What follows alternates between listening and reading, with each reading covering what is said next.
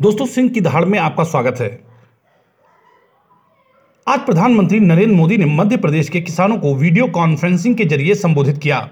मोदी ने कहा कि कुछ लोग किसानों के कंधे पर रखकर बंदूक चला रहे हैं। वे कृषि सुधारों पर झूठ का जाल फैला रहे हैं। किसानों को ज़मीन जाने का डर दिखाकर अपनी राजनीति चमका रहे हैं। एमएसपी न बंद होगी, न खत्म होगी। हम पिछली सरकार से ज़्यादा एमएसपी दे रहे हैं। उन्होंने कहा समय हमारा इंतज़ार नहीं कर सकता।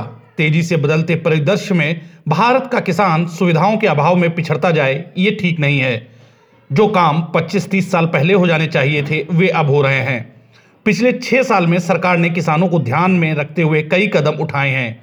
नए कानूनों की चर्चा बहुत हो रही है। ये कानून रातों रात नहीं आए हैं। 20-22 साल से देश की और राज्यों की सरकारें, किसान संगठनों ने इस पर विमर्श किया। कृषि, अर्थशास्त्री, वैज्ञानिक इस क्षेत्र में सुधार की मांग करते आए हैं। सारा क्रेडिट ले लीजिए, लेकिन किसानों को आसानी रहने दीजिए। किसानों को उन लोगों से जवाब मांगना चाहिए जो लोग अपने घोषणा पत्र में सुधारों के वादे तो करते हैं, पर मांगों को टालते रहते हैं, क्योंकि किसान प्राथमिकता में नहीं है उनके। पुराने घोषणा पत्र देखे जाए, पुराने बयान सुने जाएँ तो आज जो कृषि सुधार किए गए हैं, वो वैसे ही हैं जो बातें कही गई थीं। उनको पीड़ा इस बात की है कि जो हमने कहा, वो मोदी ने कैसे कर दिया। मोदी को क्रेडिट कैसे मिला? मैं कहता हूँ कि सारा क्रेडिट अपने पास रख लीजिए, लेकिन किसानों को आसानी रहने दीजिए। अब अचानक झूठ का जाल फैलाकर किसानों के कंधे पर बंदूक रखकर वार किए जा रहे हैं। उन्होंने कहा, सरकार बार बार पूछ रही है कि किस क्लॉज में दिक्कत है, बताइए। इन दलों के पास इसका कोई जवाब नहीं है। किसानों की ज़मीन चली जाएगी इसका डर दिखाकर अपनी राजनीति चमका रहे हैं। जब उन्हें सरकार चलाने का मौका मिला था, तब उन्होंने क्या किया? ये याद रखना ज़रूरी है, उनका कच्चा चिट्ठा आपके सामने खोलना चाहता हूँ। किसानों की बातें करने वाले लोग, झूठे आँसू बहाने वाले लोग, कैसे हैं? इसका सबूत स्वामीनाथन आयोग की रिपोर्ट है। ये लोग इस रिपोर्ट को आठ साल से दबाकर बैठे रहे। उन्होंने कहा, इन्हें लगा कि सरकार को किसानों पर ज़्यादा खर्च ना करना पड़े, इसलिए रिपोर्ट को दबाकर रखा। हमारी सरकार किसानों को अन्नदाता मानती है। हमने स्वामीनाथन आयोग की रिपोर्ट निकाली। किसानों को लागत का डेढ़ गुना एमएसपी दिया। किसानों के साथ धोखाधड़ी का उदाहरण, कर्ज माफ़ी का वादा है। मध्य प्रदेश में चुनाव से पहले कहा गया कि कर्ज माफ़ कर देंगे, लेकिन हुआ कुछ नहीं। राजस्थान के लाखों किसान आज भी कर्ज माफ़ी का इंतज़ार कर रहे हैं। मैं यही सोचता हूँ कि कोई इस हद तक भोले भाले किसानों के साथ छल कपट कैसे कर सकता है? मोदी ने कहा, एक झूठ बार बार बोला जा रहा है। मैंने कहा कि स्वामीनाथन रिपोर्ट को लागू करने का काम हमारी सरकार ने किया। सरकार एमएसपी को लेकर इतना गंभीर है कि बुआई से पहले इसकी घोषणा करती है। किसानों को पता चल जाता है कि किस फ़सल पर कितनी एमएसपी मिलने वाली है। ये कानून छः महीने पहले लागू हो चुके थे। एमएसपी की घोषणा पहले की तरह हुई। खरीद उन्हीं मंडियों में हुई। कानून बनने के बाद एमएसपी की घोषणा हुई।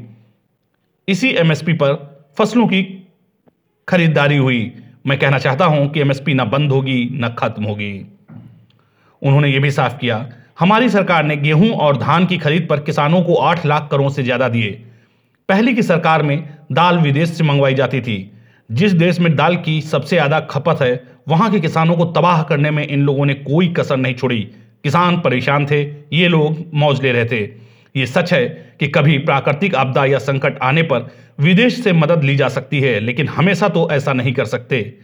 उन्होंने ये भी कहा कि 2014 से पहले उनके पाँच साल में किसानों ने सिर्फ़ डेढ़ लाख मीट्रिक टन दाल खरीदी गई। हमने किसानों को दाल की पैदावार के लिए प्रोत्साहित किया। हमने 112 लाख मीट्रिक टन दाल खरीदी।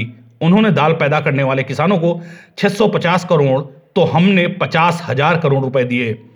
आज दाल के किसान को ज़्यादा पैसा मिल रहा है, जो लोग न किसानों को न ढंग से एमएसपी दे सके, न एमएसपी पर ढंग से खरीदी कर सके, वे किसानों को गुमराह कर रहे हैं। उन्होंने ये भी कहा, सत्तर साल में किसान सिर्फ़ मंडी में अनाज बेच सक, बेच रहा था। नए कानून में सिर्फ़ इतना कहा है कि जहाँ फ़ायदा हो, वहाँ अनाज बेचें। चाहे मंडी में उपज बेचें या फिर बाहर जाकर सब कुछ किसान की मर्ज़ी पर है। नए कानूनों के तहत किसान ने उपज बेचना शुरू भी कर दी है।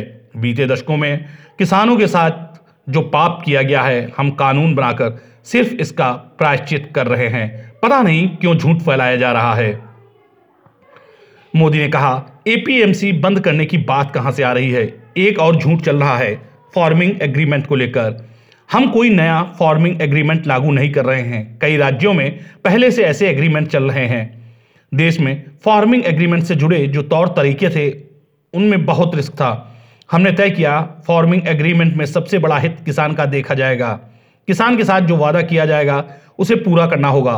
अगर एग्रीमेंट में कम पैसे थे, पर मुनाफा बढ़ गया तो किसान को इससे भी पैसा मिलेगा। नए कानून में सख्ती स्पॉन्सर पर दिखाई गई है, किसान पर नहीं। स्पॉन्सर को एग्रीमेंट खत्म करने का अधिकार नहीं है। उन्होंने ये भी साफ़ किया, जिन थोड़े से किसानों ने नए कानूनों को लेकर जो आशंका बची है, वो समझें और भ्रम फैलाने वालों से सावधान रहें। मेरे कहने के बाद, सरकार के प्रयासों के बाद अगर आपके मन में शंका है तो हम सिर झुकाकर विनम्रता से बात करने के लिए तैयार हैं। किसान का हित हमारी सर्वोच्च प्राथमिकता है। 25 दिसंबर को अटल जी की जयंती के मौके पर फिर इस विषय पर किसान से बात करूँगा। उन्होंने कहा, नया पुराना हर अनुभव बताता है कि जितनी ये घोषणाएँ करते हैं, उतना कभी करते नहीं। किसान सोचते थे कि कर्ज माफ़ होगा, लेकिन उन्हें मिलता था बैंक का नोटिस। मीडिया के लोग ये खंगालेंगे तो आठ दस साल पहले की रिपोर्ट में सब मिल जाएगा। कुछ बड़े किसानों का कर्ज माफ़ हो गया इनकी राजनीतिक रोटियाँ सिक गईं। बाकी छोटे किसानों को कौन पूछता है? देश ये सब देख रहा है। देश हमारी नियत में गंगा जल, माँ नर्मदा के जल जैसी पवित्रता देख रहा है। उन्होंने 10 साल में एक बार कर्ज माफ़ करके पचास हज़ार करोड़ रुपए देने की बात कही। हमारे समय में 10 साल में साढ़े सात लाख करोड़ रुपया किसानों को मिल जाएगा। उन्होंने ये भी कहा, हम अन्नदाता को ऊर्जादाता बनाने के लिए काम कर रहे हैं। मधुमक्खी, पशु और पछली मछली पालन को महत्व दे रहे हैं। पहले छिहत्तर हज़ार टन शहद का उत्पादन होता था। आज एक दशमलव सात छः लाख टन शहद का उत्पादन हो रहा है। मत्स्य संपदा योजना भी शुरू की गई है।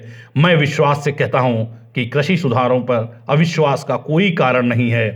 आज किसानों के खाते में बिना किसी बिचौलिए के 1600 करोड़ रुपए जमा कराए गए। टेक्नोलॉजी के कारण ये संभव हुआ है।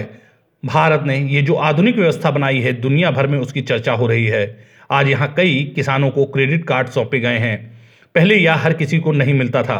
हमारी सरकार ने इसके लिए नियमों में बदलाव किया। अब किसानों को खेती के लिए ज़रूरी पूंजी मिल रही है। किसानों को अब कर्ज लेने से मुक्ति मिलेगी।